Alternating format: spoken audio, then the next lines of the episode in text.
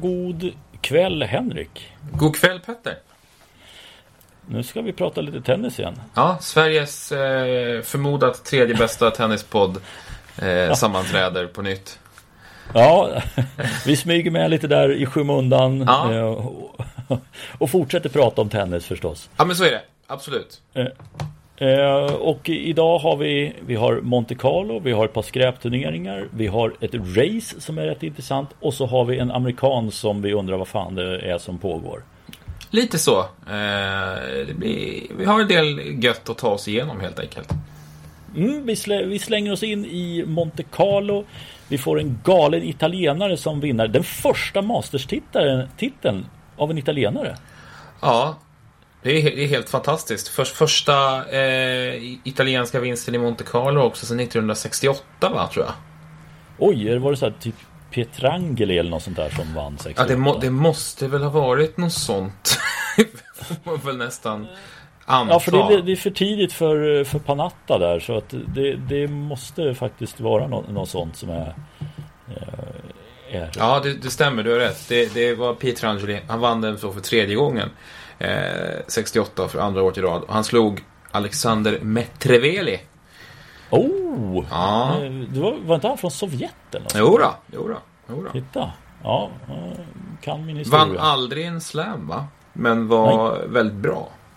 Mm. Eh, Duktig sådan. Men det var ju innan, den- innan den öppna eran. Alltså. Ja. Ja. Men det är sidospår. Du, men Fabio Fognini. Eh, vi kanske ska... Ja, ska vi egentligen börja hos Fognini och sen ta oss bakåt för en gångs skull? Ja, men vi kan väl göra, köra i den änden. För att, för att det är ju ändå honom det här har kommit att handla om. Eh, av logiska skäl. Ja, eh, och jag måste säga jag är otroligt imponerad av honom. eh, Med den eh, skallen som inte någon fattar på något sätt. eh, Så gör han bra match på bra match och slutar som vinnare. Det är faktiskt för mig Vi har ju vetat och vi har pratat om det tidigare också. Han är en av de absolut bästa spelarna när han är på rätt humör. Men det är han så sällan. Det är knappt en hel match. Nej, precis. Eh, och, och att vara så här konsekvent bra som han har varit i den här turneringen, det har han ju aldrig varit förut. Han har ju aldrig presterat egentligen i så här många matcher i rad, om det inte gällt mindre turneringar. Han har ju haft några eh, några, några sviter i Sydamerika bland annat, där han har spelat ruggigt bra flera veckor i rad. Eh, Det var ju några år sedan nu, men då har ju inte motståndet varit så här kvalitativt som det var den här veckan. Nej, det, det är ju faktiskt inga duvungar som han eh, slår på vägen fram. Det, det kan man väl lugnt eh, säga i alla fall. Han eh, plockar ju bort den ena efter den andra. Och egentligen kan, där skulle vi kunna börja då att han Mm. slår Rublev. För där, där är han lite illa ute också i den matchen. Tappar första set eh, 6-4. Eh, tar sen andra med nöd och näppe 7-5. Eh, skiljer set 6-4. Så att precis som du säger, redan där är han ju faktiskt riktigt illa ute. Ja, sen får han en gratisresa när Gil Simons rygg eh, stämplar ut och sen så eh, har han ett ganska tajt första set mot Zverev, hyfsat välspelat tycker jag ändå, eller underhållande ska jag säga. Eh, 8-6 i tiebreak och sen vinner han andra 6-1. Det kanske inte är någon jätteskräll att han slår Zverev, men ändå. Men ändå, ja. Zverev inleder ju den här turneringen med, med att slå Gerald Al-Yassim med 6-1, 6-4. Börjar man Eh, nästan känslan att han var på väg tillbaka. Det var väl det var den uppfattning som jag fick i alla fall. Jag har haft ett ganska bedrövligt år eh, så här långt eh, och framförallt några bedrövliga månader. Eh, och jag är ju ett hyggligt första set men sen rasar igenom. Det är massiva problem med det där självförtroendet. Det är, så fort det bär emot honom nu så, så förs, försvinner han ur matcherna. Ja, men spelet stämmer inte. Servar fortfarande okej, men, men övriga spelet är inte bra. Verkligen inte. Eh, sen så är det ytterligare en, en, en eh, svängig match där i kvartsfinalen mot Borna Coric för Fogdinis Ja, men det var riktiga Fognini-siffror det. Ja, verkligen. Eh, Ska vi repetera där? 1-6, 6-3, 6-2 till Fognini. Och Choric eh, tycker jag fortsätter att flytta fram positionerna mer och mer. Eh, Det är en kvart in i- en Masters och och det känns som att han gör det för han gick långt, det var väl i Madrid i fjol som han eh, gick bra också. Alltså han, han känns ju på det hela taget som en av de mest stabila spelarna på hela touren egentligen. Uh, mm. den, den, här genomgången har inte jag gjort nu bara för det. Men, men jag tror att om, om man skulle kika på eh, året hittills så är han nog en av de som har hållit sig framme eh, långt i flest turneringar. Det känns som han mm. har gjort extremt få plattmatcher, Soric. Mm. Uh, nej, men jag, jag, är benägen att hålla med. Det, det, finns säkert någon som vi har glömt här nu, men det känns ändå som att han har varit ja, men en bra spelare den här våren helt enkelt. Absolut, och, och går ju logiskt nog mot, mot sin kanske bästa säsong då. Den där riktiga, riktiga toppen saknar vi för hans del. Men, men jämnheten är, är, ju, är ju där, som det känns i alla fall. Ja, kan komma en 500 seger. Kanske plockar så här Hamburg. Ja, ja inte, inte omöjligt. Ja, men du, sen så är det faktiskt semifinalen där eh, det är ju faktiskt eh, sanslöst bra att slå Rafael Nadal i Nadalis borg helt enkelt. Det, när man såg semifinalen så mm, redan i kvartsfinal så var det ju nästan så att ja, det var Djokovic kvar. Men i semifinal kändes det som att det här är ju Nadals turnering. Han kan ju inte förlora det här. Ja, jag tyckte att Nadal hade inlett också så fruktansvärt bra. Jag såg matchen mot Bautista Gutt bland annat. Eh, mm. 6-1, 6-1 slutade den. Det var en timme va? Ja, han bara skojade bort honom. Uh, han, han, var, han var så monumentalt överlägsen. Mm. och han, han, följer upp det mot, gör en riktig kanonmatch mot Dimitrov också. Dimitrov står upp riktigt bra i första set. Uh, ja, för jag tyckte faktiskt Dimitrov gjorde, som du säger, en bra insats där. Mm. Och det var lite kul att se att han, jag menar, att man såg glimtar i alla fall av det som eh, han kan. Ja, eh, Dimitrov hade mycket poäng att försvara den här veckan. Eh, tapp, tappar ju en hel del nu. Han är väl nere utanför topp 40 nu på rankingen tror jag. Mm. Eh, men tar ändå två ganska två av sina bästa segrar i år. Först mot Berrettini som ju har varit riktigt bra på gruset hittills mm. i år. Eh, och sen mot Struff som har varit i ruggig form han också. Visserligen mest på mm. hardcourt men, men han, han är eh, eh, ja, ska vi säga kanske bäste tysk hittills i år. Med tanke på ja, att Zverev det... är så dålig. Ja, ja Kohlschreiber får man inte glömma faktiskt. Nej, precis sedvanligt jämn. Men, men Struff har, har hittat en, en, ny nivå i sitt spel. Han är ju aldrig mm. en av mm. de som kommer att få de större rubrikerna. Tar ju ut Chapovalov i öppningsrundan 2-1 set. Mm. Inte dumt det, även om Chapovalov kanske inte är någon grusfantom. Nej, nej, men det är jag inte. Och sen att Nadal slår en Guido Peja i kvarten, det, det, ja, det, det, tror jag delvis på respekt då att Peja inte har de vapen som går, som, som går att hota Nadal på grus. Men han har... Något underlag. Ja, det är ju i första tiebreaket där som det avgörs lite grann. Fram till dess så hänger Peja med ruggigt bra ändå. Mm.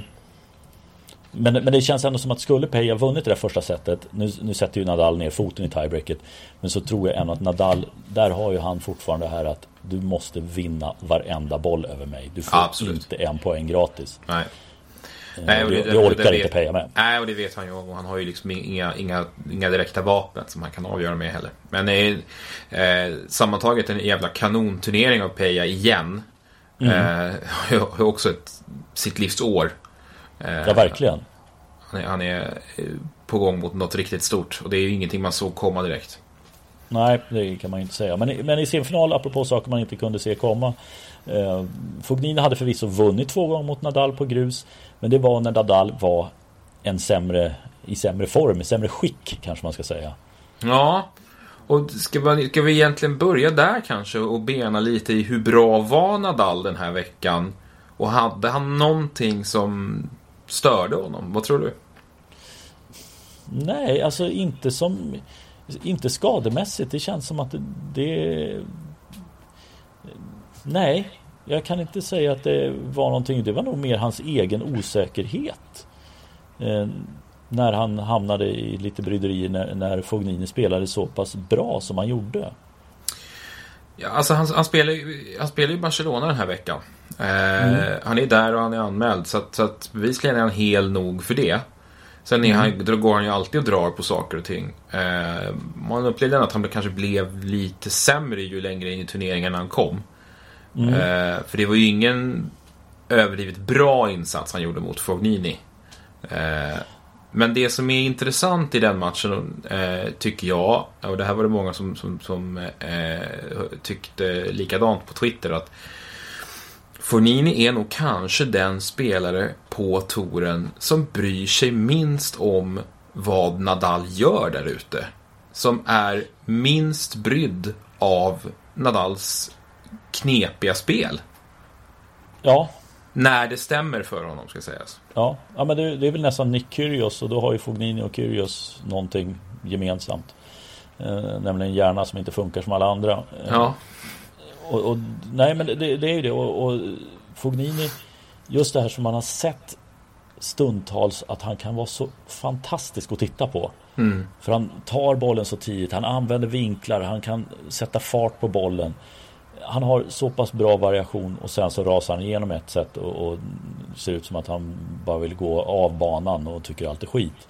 Och sen gnälla lite på domaren också när man ändå är i farten. Eh, men det här det kändes som att han, han måste ha hamnat i någon zon han, han, där han inte kunde ta sig ur. För hade han tagit sig ur den hade han förlorat andra sätt. Ja, precis. I mean, det, det, är egentligen bara precis i matchinledningen där som det svajar till. Det är någon handduk som blåser av en, en stol som han blir lite irriterad på. Eh, en, en, poäng som han vet ska spelas om, eh, där han slutar spela. Och han hamnar i underläge där, tror jag, 3 eller 4-1. Men så vänder han ju på det och avslutar mm. eh, första set på ett helt magnifikt sätt och sen är Nadal liksom inte tillbaka i matchen. Och det, det är liksom precis det här du säger med, med bollmottagningen och hur, hur, han, hur han möter bollen och den där helt galna träffen som han har. Alltså mm. han, han, han träffar så rent.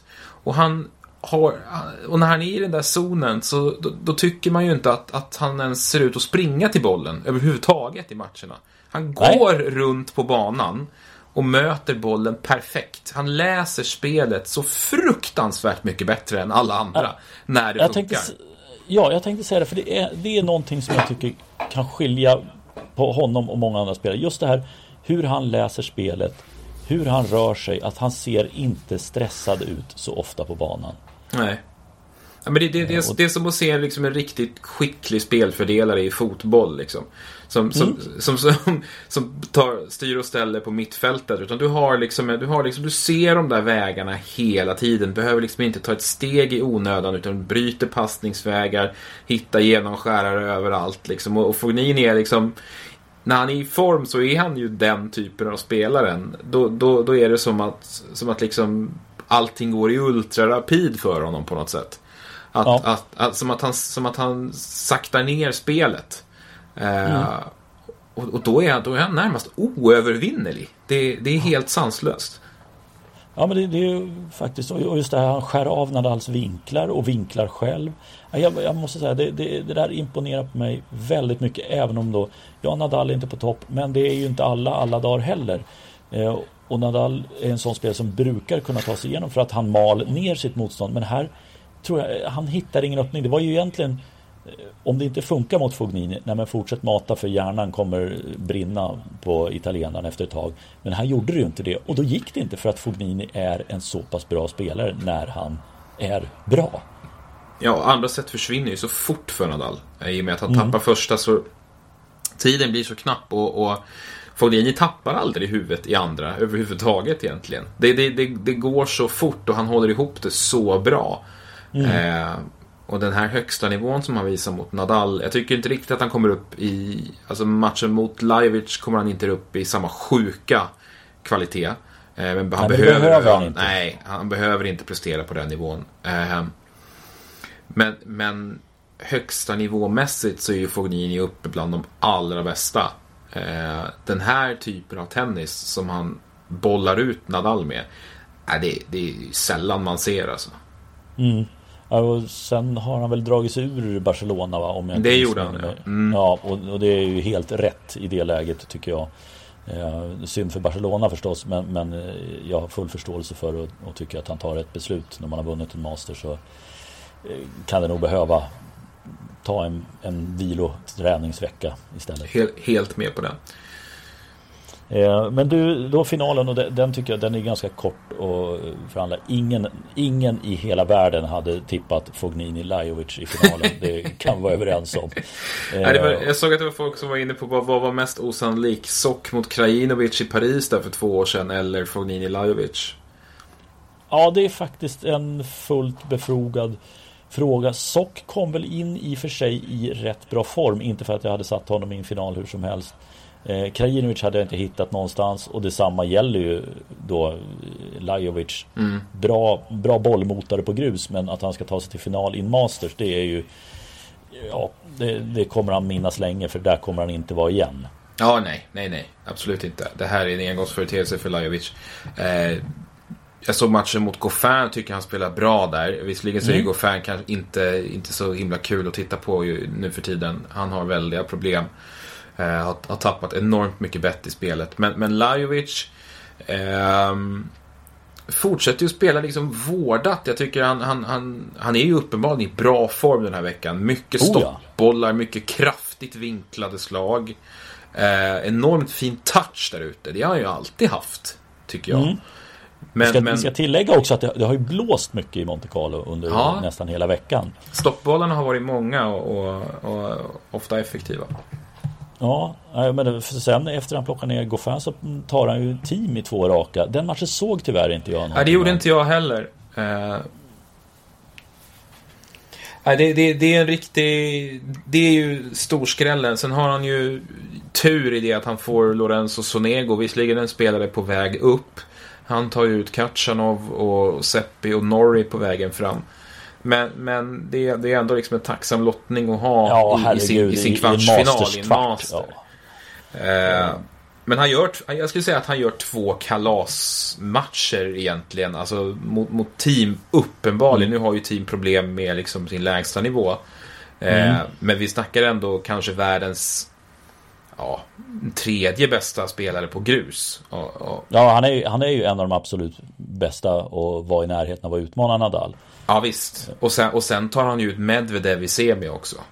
Ja. Eh, nu har ju Medvedev man... noll grusfacit i och för sig inför med den här turneringen. Men, men hans kapacitet och form eh, på andra underlag känner vi ju vida till vid det här laget. Men där undrar jag om inte Medvedev åkte på en sån här liten reaktion på att slå en världsetta. Det tar så enormt mycket energi att det är svårt att hitta den till nästa match. Och som du säger, han är ingen grusspelare. Han lyckas med någonting som han förmodligen inte knappt trodde var möjligt ens mm. när han klev in kvartsfinal mot Djokovic. Eh, och Djokovic han fortsätter att famla och vi fick ju av var väl eh, Vi fick väl på Twitter där av eh, Vad heter? Tommy Tommy va? Mm. Eh, att Gurun var tillbaka. Ja, han satt i boxen här nu i kvartsfinalen och då blev det torsk. Eh, Ja. Nej, men han, han är, vi, vi, vi, vi, säger att Alexander Zverev är i dålig fas. Djokovic är i exakt samma läge. Han vinner bara lite mer matcher. Eh, vilket jag tycker att de här, de här otroligt pendlande siffrorna vittnar om. Han torskade ju mot Filip Kohlschreiber här för några veckor sedan. Är ruskigt illa ute mot honom igen. Flisar racketar, är förbannad. Eh, ser obekväm ut igen på banan. Mm. Eh. Ja, och, och jag vet inte om Gurun är rätt, jag ska säga rätt. Det är Tomislav Motavcic är det ju som, eh, som noterar den här grejen på Twitter och skickar mm. den också. Eh, och, ja, det, där, det där får ju en att börja ställa frågetecken över mitt huvud om jag nu hade varit en seriefigur. Nej, nej, han, han känns inte Australian Open, ja, men sen har det inte känts som att han har varit i närheten av att hitta någon. Det känns som att han famlar lite grann igen. Ja, eh, och man undrar ju lite grann hur, hur, eh, hur det har blivit så. Han har ju gått in i den här våren utan att egentligen ha några större poäng och, och försvara förrän mm. fram till eh, Paris egentligen. Men, men, han har ju bara spelat sämre och sämre. Mm. Eh, jag vet inte, han, han, känns, han känns märkligt nog som att han är liksom på samma plats som han var i fjol i det här läget. Mm. Eh, han, han, han, han är, som du säger, han är vilsen. Han är bortkommen på banan och det är så jäkla tråkigt. För att det här kändes ju på riktigt som ett år som han hade kunnat dominera sönder fullständigt. Ja. Men, men eh, jag vet inte. Det är som att musten gick ur honom helt efter den där makalösa insatsen i, i eh, Australien. Mm. Nej, men och, det, och det kan man väl ha förståelse för att det, är no, att det händer någonting efter en sån också. Att det är svårt att hitta tillbaka snabbt. Men man brukar ändå se en viss tendens, någon tydlighet. Men här tycker jag inte att det går att, att säga att, man, att jag har sett någonting av den varan efter Australian Open. Nej, alltså om man tittar liksom på resultaten och, och även och hur det sett ut spelmässigt. Jag menar i, i Indian Wells så i, i, sin andra match, han gör, en, han gör en dålig match mot Kohlschreiber, en märkligt platt insats. Mm. Eh, och sen i Miami så är han ju liksom är han märkligt dålig även mot Delbonis och ryker ju sen mot Bautista Agut. Eh, en spelare som han, som han ju faktiskt har torskat två gånger mot i år. så honom gillar han uppenbarligen inte. Eh, och sen är det ett oerhört svajigt spel från hans sida här i Monte Carlo också. Eh, I och med mm. att han liksom överlever Kohlschreiber med ett nödrop. Krossar Fritz sen. Fritz är ju oerhört blek på, på grus. Men, men likväl, han, han släpper 3G mot honom och sen får stryk av Medvedev som väl knappt hade vunnit en grusmatch i stort sett. Nej, eh, på ATP-nivå. Inför den här ja, turneringen. Det är inte en sån spelare han borde ta en förlust mot i, i en kvartsfinal i en, i en Masters. Det, det känns konstigt. Vad ska han göra då? Ja, jag skulle säga det, nu, nu, tycker jag det här var första på grus. Men det är lättare att summera efter, ja, men efter Madrid och Rom. Mm. Hur, hur, ser han ut där? Hittar han någonting där? Kan han gå och vinna en av dem? Eh, nu, vi har ju sjukt höga, höga krav på honom för att han har varit den bästa i världen de, de senaste åren. Eh, men någonstans, jag, jag, kan inte säga någonting förrän efter Rom. Då tror jag kan få en känning för det. Sen kan de ju alltid blixtra till i en slam. Eh, men nej, jag, vill se lite mer grustennis av Djokovic innan eh, jag fäller något, någon dom över honom. Det blir spännande att följa oavsett. Mm. Mm. Eh, hörde du, i övrigt så är det inte så mycket att notera mer att Silic ryker direkt, fortsätter vara helt ute och cykla. Nishikori tappar massa poäng, var väl final i fjol. Mm, sjunker som en sten nu på rankingen efter det här. Mm. Ja, det går, går oerhört trögt för, för hans del. Wawrinka eh, såg ut att vara i stort sett hemma mot, mot eh, och vinner första setet med 6-0. Torska sen eh, två följande set. Ja, det där var en konstig, konstig förlust. Den vill, han nog, den vill han nog ha tillbaka. Ja, det tror jag. Men det är också Wawrinka känns ju svajig. Oerhört svajig. Jag har väldigt problem att hitta en, hitta en eh, nivå att landa på. Men, men eh, börjar, börjar toppa ganska ordentligt. Vissa perioder i matchen i alla fall. Mm. Så det kan väl bli intressant att se. Men du, vi stänger väl den här boken eller är det något annat du vill notera från Monte Carlo? Ja, jag kan känna mig nöjd där. Eh, intressant turnering på, på många sätt och, och Även om, om vi har våra åsikter och funderingar om Fabio Fognini så är det bara liksom att lyfta på hatten efter en sån här insats. Det här, det här var faktiskt det var häftigt. Ja, det här var, ja, det var en imponerande insats av en duktig spelare. Sen eh, det övriga det kan vi diskutera vid andra tillfällen. Det har vi också gjort. Eh, vi backar bandet och går till lite skräpturneringar. När vi har haft någonting kul så kan vi väl ta oss till eh, ja, våra favoritgrusturneringar att klanka ner på. Vi kan väl börja med den borta i USA, i Houston. Christian Garin. Mm. Och det var ju tråkigt äh, att han vann. Ja, det var väldigt tråkigt för det hade kunnat bli norsk seger för första ja. gången Någonsin sen, tror jag. Någonsin till och med. Ja. Eh, pappa var i final va? Ja, och det var även eh, sonen Kasper för första gången i karriären. Vart i semi tidigare va? I alla fall. Mm, Rio bland annat. Ja. Eh, och har verkligen på allvar nu tagit steget upp på ATP-touren. Eh, blåst förbi Elias Ymer här ordentligt och, och som bästa skandinav. Eh, ja. Jag tycker han hör hemma där. Jag är man gillar ju ändå hans sätt att spela. Det, det är liksom... Eh, han, han, han har det här spelsättet tycker jag som, som, som är, känns ganska genomgående hos många av de här unga som kommer fram. Med, att liksom, han är hy, hyggligt stor. Han har eh, liksom bra bett i grundslagen och rör sig framförallt extremt bra. Så känns mm. han väl, välskolad. Så att det, är liksom, det är ingen kille som kommer att vinna slams. Det, det är väldigt svårt att se men han kommer att vinna den här typen av turneringar framöver. Det tror jag. Ja, det kommer, det kommer, jag, det kommer han kunna göra. Eh, får hoppas att vi får se honom på, på gruset i Båstad i sommar. Ja. Eh, eh, Garin, det, tror jag vi, ja, ja, det tror jag vi får ja, göra med Garin. Ja, det är nog mycket möjligt faktiskt att det är en sån spelare som borde spela den veckan. Eh, Garin vinner och han tar ju Query fram i semifinal, fiskar lite poäng där. Laxonen i kvarten. Slår ut Chardy. Ja, i en tuff match. Mm. Eh, men nej, det är imponerande av chilenaren ändå. Ja men verkligen, han har ju, har ju gått den långa vägen och ju oerhört hypad som junior. Han var väl världsetta som junior tror jag. Ja, Eh, eh, och vi har pratat om det här tidigare att han fick ju ett wildcard i Båstad. Eh, som Just det. 17-18-åring eller något sånt där. Men sen har det, har det tagit lång tid eh, för honom att eh, slå sig fram. Eh, han... han ja, det, det, det, har, det har varit en, en ganska stökig resa.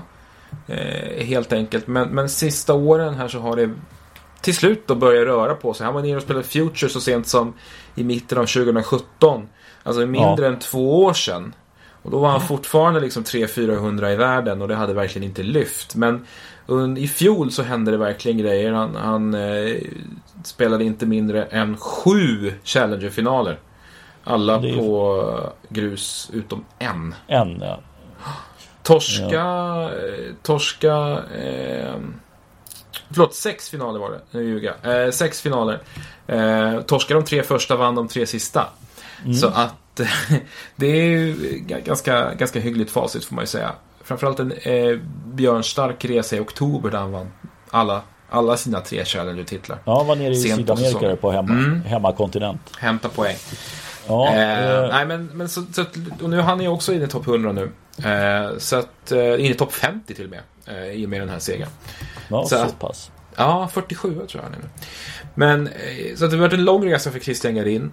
Eh, verkar ju till slut ha hittat rätt. Så att, eh, kul för honom. Kul för chilensk eh, tennis som ju har två eh, topp 100-namn nu att glädjas åt.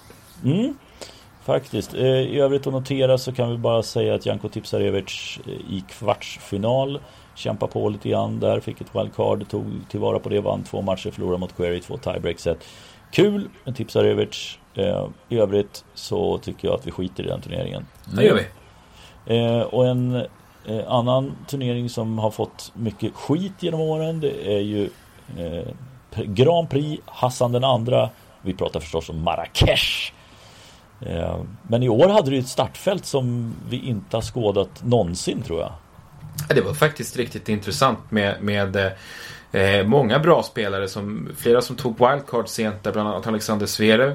Som ju åkte i och för sig mot, mot Jean Monard i, i andra rundan.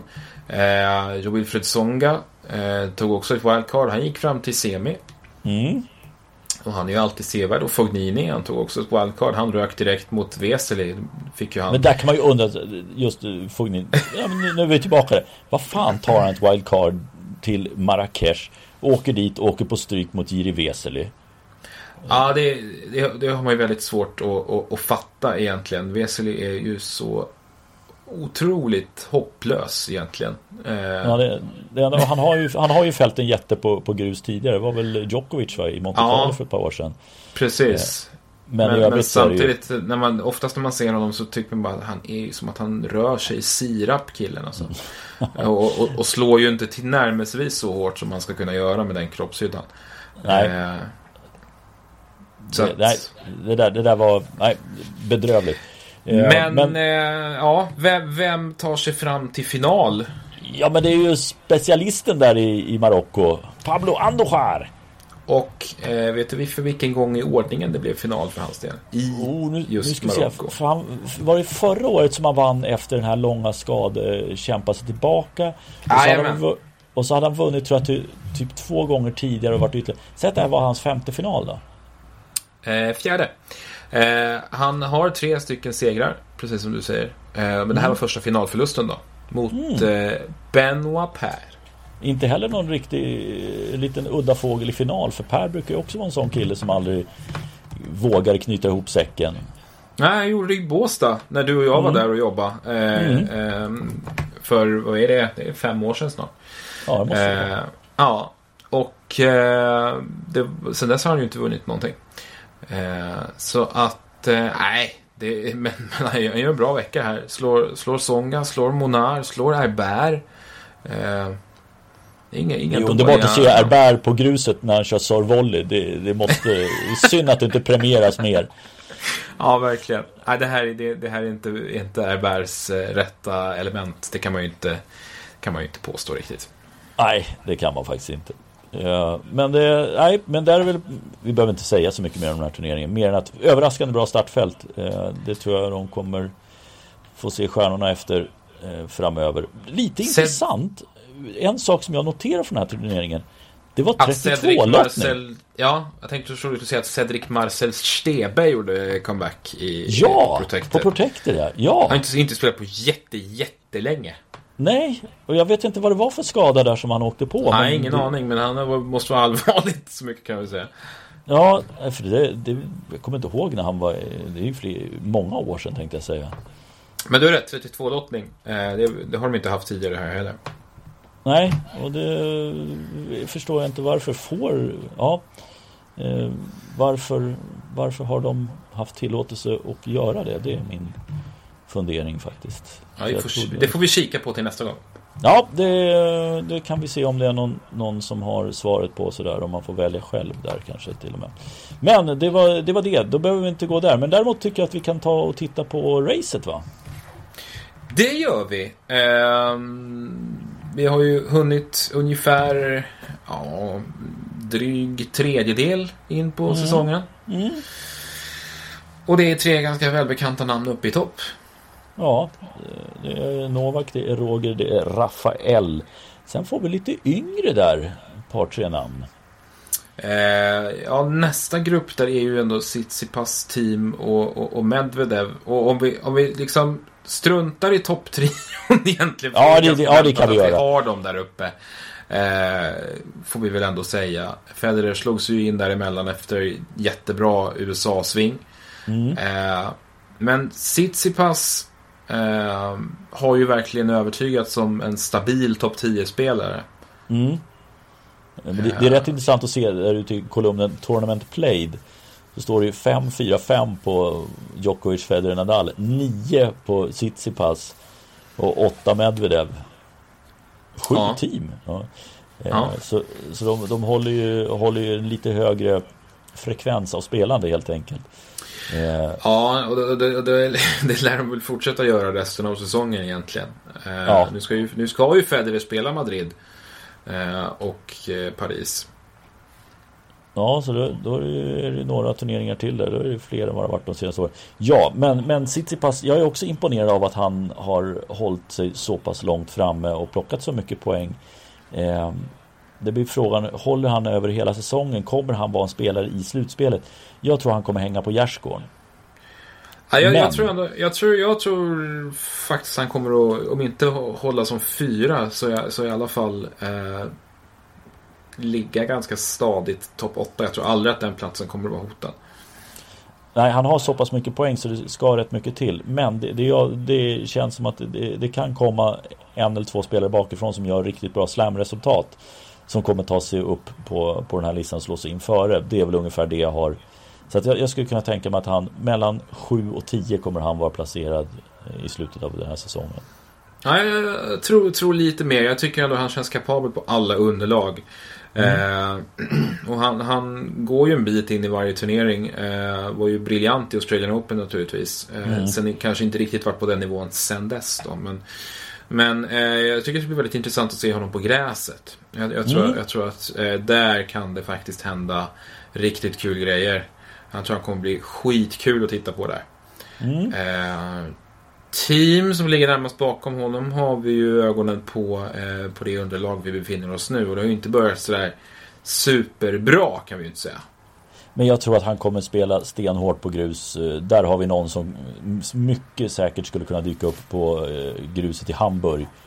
Och spela hem en sån turnering och få 500 pinnar där. Så team tror jag kommer vara en spelare i London. Ja, det, det känns givet. Ja, det har ju varit sista åren också. Så att mm. eh, det lär väl fortsätta svaja. Det är väl så han är. Eh, mm. Men, men eh, med tanke på att han har liksom brutit sin mastersförbannelse nu på hardcourt. Mm. Eh, så väntar vi bara på att, på att han ska göra det på grus också. Det är in, inte omöjligt. Eh, han kan spela riktigt risigt en vecka och sen så bara hitta rätt helt plötsligt veckan efter. På, och, och sopa hem turneringar.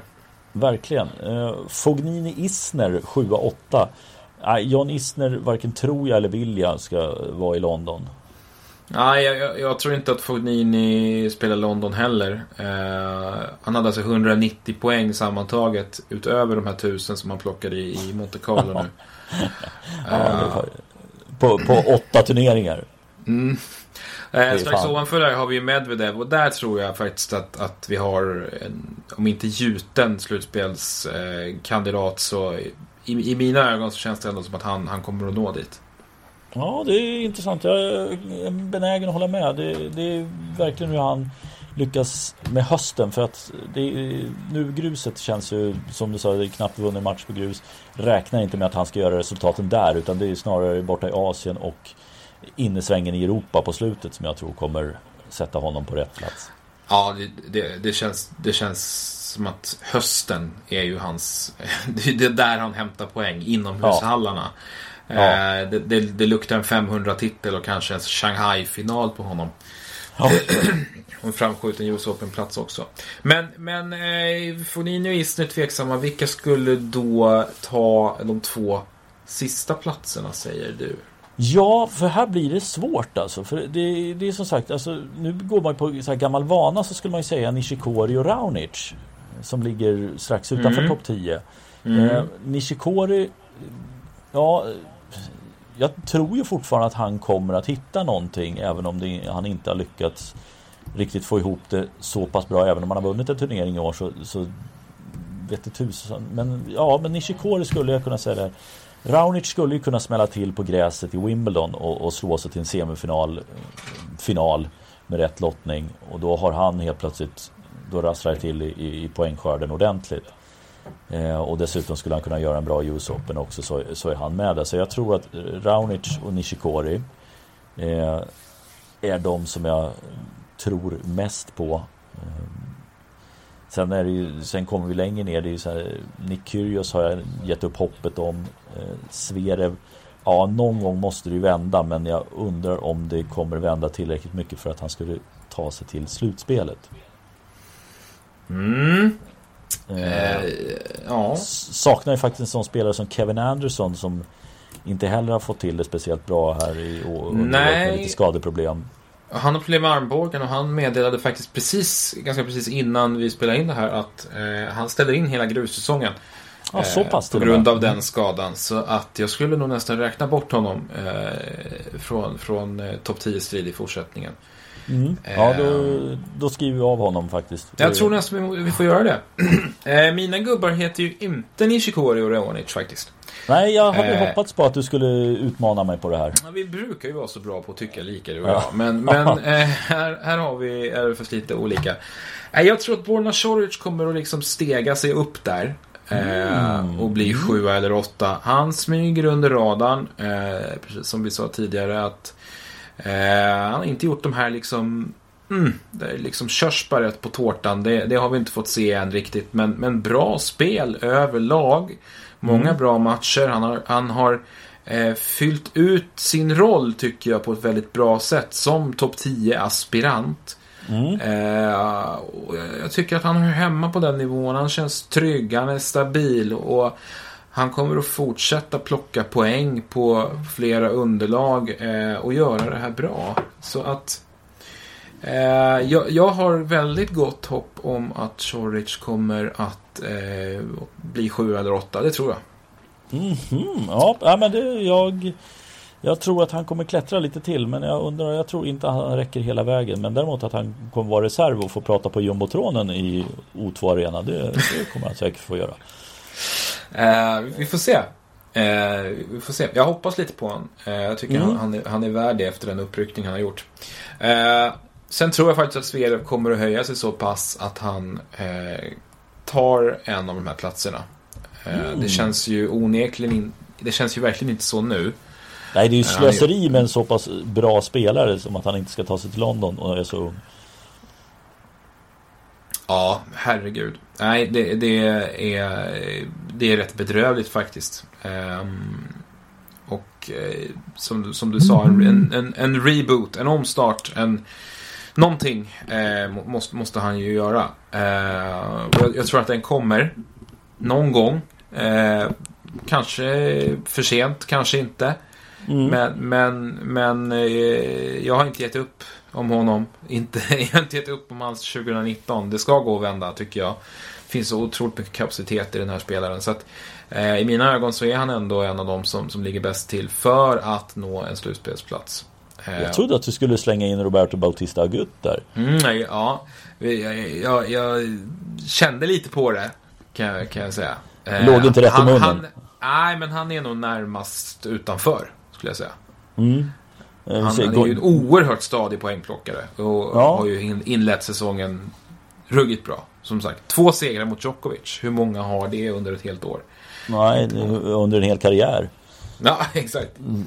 Eh, Gammon Fitz just nu på nionde plats. Eh, hypotetiskt så skulle han också kunna göra det men jag, där ser jag att det är på fem turneringar som han har nästan tusen poäng. Men eh, han kommer ju gå sönder under året igen. Så att det, jag tror inte han håller helt enkelt.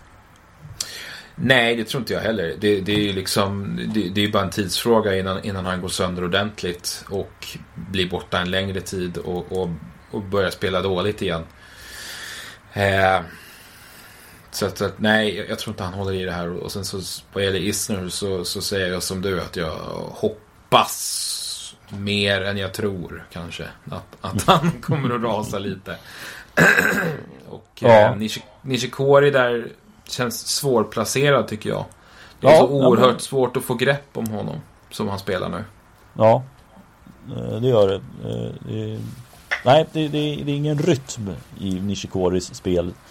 Ingen, ingen tydlig rytmlinje i hans spel under den här vårsäsongen tycker jag.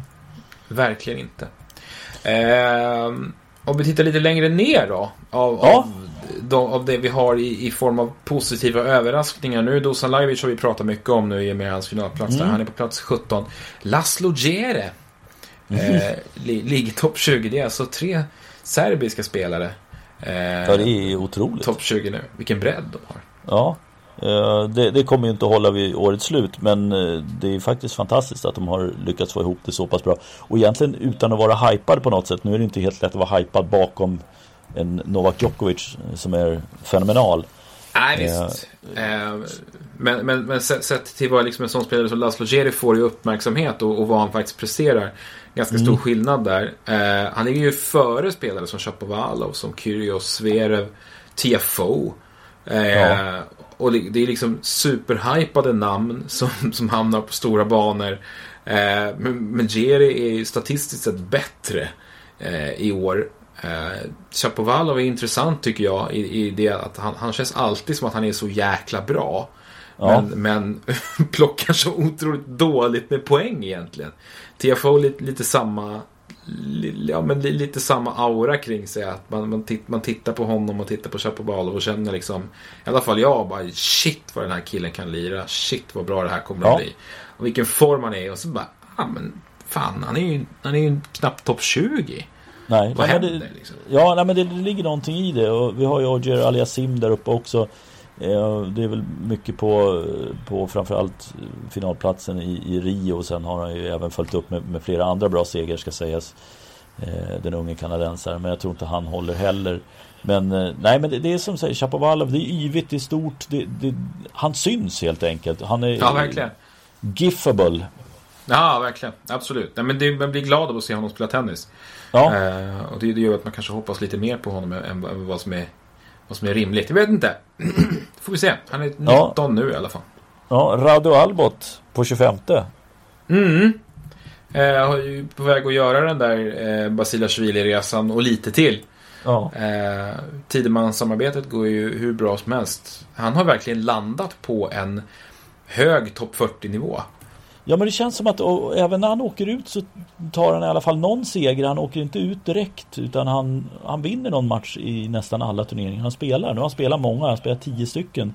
Är väl en av de som har spelat mest på touren eh, så här långt. Ja, det är, jag, jag, tycker bara det är forts för honom är det bara att fortsätta. Det är bara att smida medan järnet är varmt. Han är i äckligt bra form. Som du säger, han, han vinner några matcher här och där. Han går kanske inte superdjupt i alla turneringar men han har vunnit en match här nu i Budapest. Mm. Eh, plocka lite poäng till, fortsätter att klättra på den här rankingen. Eh, det, jag, tycker, jag, jag tycker bara det, det är bara att köra. Mm. Absolut. Ja, ja. Det, jag, jag håller med. Eh, vad har vi mer då som kommer klättra här då på gruset tror jag Schwarzman borde göra det. Cecchinato borde väl också göra det. Ja, eh. Cecchinato har ju ändå liksom bevisat på något sätt att, att, att han inte är någon dagslända. Inte, inte så att han är i Franska öppna semifinal eh, form, men, men har ju spelat bra ändå. Eh, och ja, landat på, på en hög nivå. Så han, han, han borde, ju, borde ju kunna klättra lite till. Absolut. Mm. Eh, om vi kommer neråt där, vi pratade om Dimitrov tidigare. Han ligger alltså 55 på racet. Han har mm. Goffin på 58 Kyle Edmund på 60 plats. Mm. Eh, det är, ja, mm. Mm. helt enkelt. Ja, det, det är väldigt svajig säsongsöppning för, för Edmund. Uh, tycker jag de definitivt. Och han är ju en av de som man förväntar sig ska höja sig rejält. Karen Katchanov Oj, ja. uh, hade vi också, en också de som vi hade enorma förväntningar på inför den här säsongen. Både du och jag var inne på det här är topp 10, det här är liksom han kommer vara långt fram och hota i slams. Uh, han är på 70 plats hittills i år. Ja, är, han är alltså fyra platser före Elias Ymer. Ja, det, det och, och, man ska inte ta ifrån Elias någonting men, men eh, Katchanov är en bättre spelare. Ja. Och eh, har redan visat att han hör hemma på betydligt högre nivå än så här. Eh, 70 plats för honom alltså. Och då har vi ändå inte tagit upp Marin Cilic som är 82. 82, det är ett eh, ras som heter duga. Eh, där det inte har Nej, det, det, det, det, jag vet inte vad det är. Det, det ser inte bra ut helt enkelt. Det, det lilla jag har hunnit se av honom, höll jag på att säga, när han har åkt ur. Precis, man hinner liksom inte, inte titta på karln förrän han är borta. Eh, men, men, nej men exakt, det ser verkligen inte bra ut. Han har tappat väldigt mycket intensitet. Det är liksom som, lite som att han går i sömnen där ute. Eh, det, det, ser trögt och, och stillastående och oinspirerat ut. Eh, det, är, det, är, det är inget kul att se honom nu överhuvudtaget. Nej, och sen har vi även ytterligare ett namn som är intressant där nere som tror har varit en skadeproblem, Pablo Carreño Busta på 87 plats. Eh, precis, eh, spelar Barcelona den här veckan. Eh, ganska brant fall för hans del efter eh, succéartat 2017. Ja. Så att, um, ja. Han, ska, han hör ju hemma på en högre nivå än så här. Vi har ju för övrigt två svenskar också, topp 100 ja. på racet. Det är ju ja, för att man blir... väger in eh, slutet på 2018. Just det, precis. Challenger, sista Challenger-veckorna räknas in i det här också. Det stämmer på den här säsongen. Ehm, Elias var uppe på 73 plats va? och lillebror ligger på 95 just nu. Och det är väl Det är ju spännande att ha två svenskar på racet, topp 100. Ja, och, och, där kan man ju ställa sig frågan hur lång tid tar det innan Mikael blåser om Elias? För att jag är övertygad om att det kommer att ske i år. Ja, det är nog faktiskt i år. Är Mikael hel och kan spela mer obehindrat under den här säsongen så tror jag också att han kommer att gå om storebror. Det tror jag också. Elias har ju enormt mycket poäng att försvara här kommande månader. Eh, tog ju massvis eh, med poäng när han kvalade in och vann en match i Franska öppna. Eh, och spelade bra därifrån egentligen. Eh, även på Challenger-nivå. Eh, så, så, att han har mycket poäng att försvara. Mikael är inte riktigt i samma inte, inte i samma läge. Så det känns som att de kan mötas någonstans runt 150 på världsrankingen. Mm. Eh, ganska snart. Så är det faktiskt. Mm. Eh, hörde du, ska vi ta det sista vi hade tänkt att prata om idag, nämligen en man som eh, har varit i blåsväder och han heter Justin Gimelstob. Så är det. Uh, Justin Gimelstob tidigare uh, ATP-spelare, lite clown-typ. Får man väl säga. Lite ja. filur sådär. Polare med Andy Roddick. Bland Polare annat. med många. Ja. Eh, och det var väl anledningen till att han blev invald också. Eh, men nu efter det här debaclet där han spöade på en tidigare kompis eh, som han nu dömdes för erkände sitt brott i någon form av förlikning. Jag vet inte om det egentligen är att man erkänner brottet men man gör någonting i alla fall. Jag kan inte termer för det där i amerikansk rätt. Eh, men han dömdes väl till lite samhällstjänst och sen blir det säkert någon pengahistoria också vilket det brukar bli. Men nu är det ju så att han sitter då i ATPs styrelse och då är frågan hur i helvete ska han kunna sitta kvar? Ja, det finns ju uppenbarligen de som inte har några större problem med det. Eh, eh, Vasek Pospisil som spelar representant eh, gick ut och sa att styrelsen har, har fullt förtroende för Justin Gibbons trots den här domen gentemot honom. Det, jag, jag, måste säga att för mig känns det bara att vad, vad fan är det för fel eh, på det, det fattar väl alla att det här, är, det här kommer ju bara solka ner. Det finns ingenting positivt för ATP. Däremot så måste det vara så att han har gjort extremt mycket för spelarna. Det är det enda jag kan tänka mig. Jag kan inte begripa det på något annat sätt. Han, han känns ju som att, att, att liksom Gimbelstop-frågan är ju liksom en, en, bricka i ett spel. Mm. Ett större spel. Eftersom att, att han är ju eh, på eh, Djokovic-sidan eh, av den här konflikten som ju delar ATP. Mm. Eh, och det känns ju lite grann som att det, utan att ha exakt den insyn som krävs kanske, så känns det som att det är lite grann det det handlar om. Eh, att det är en, blivit en principsak för att få sin, sin vilja igenom. Och Gimmelstorp stöttar ju upp, så vitt jag förstår, eh, Isner och, mm. och, och, och, grabbarna som, som ju framförallt är ute efter mer pengar från ATP-turneringarna. Alltså det är där skon klämmer för det, det, det känns så väldigt eh, smutsigt. Ja. Och, och, och jag vet att det, det, nu är det ju så att vi vet inte hela storyn bakom den här eh, misshandeln. Eh, men han, han, är bevisligen nu dömd för det och har erkänt i alla fall delar av det han, han anklagades för.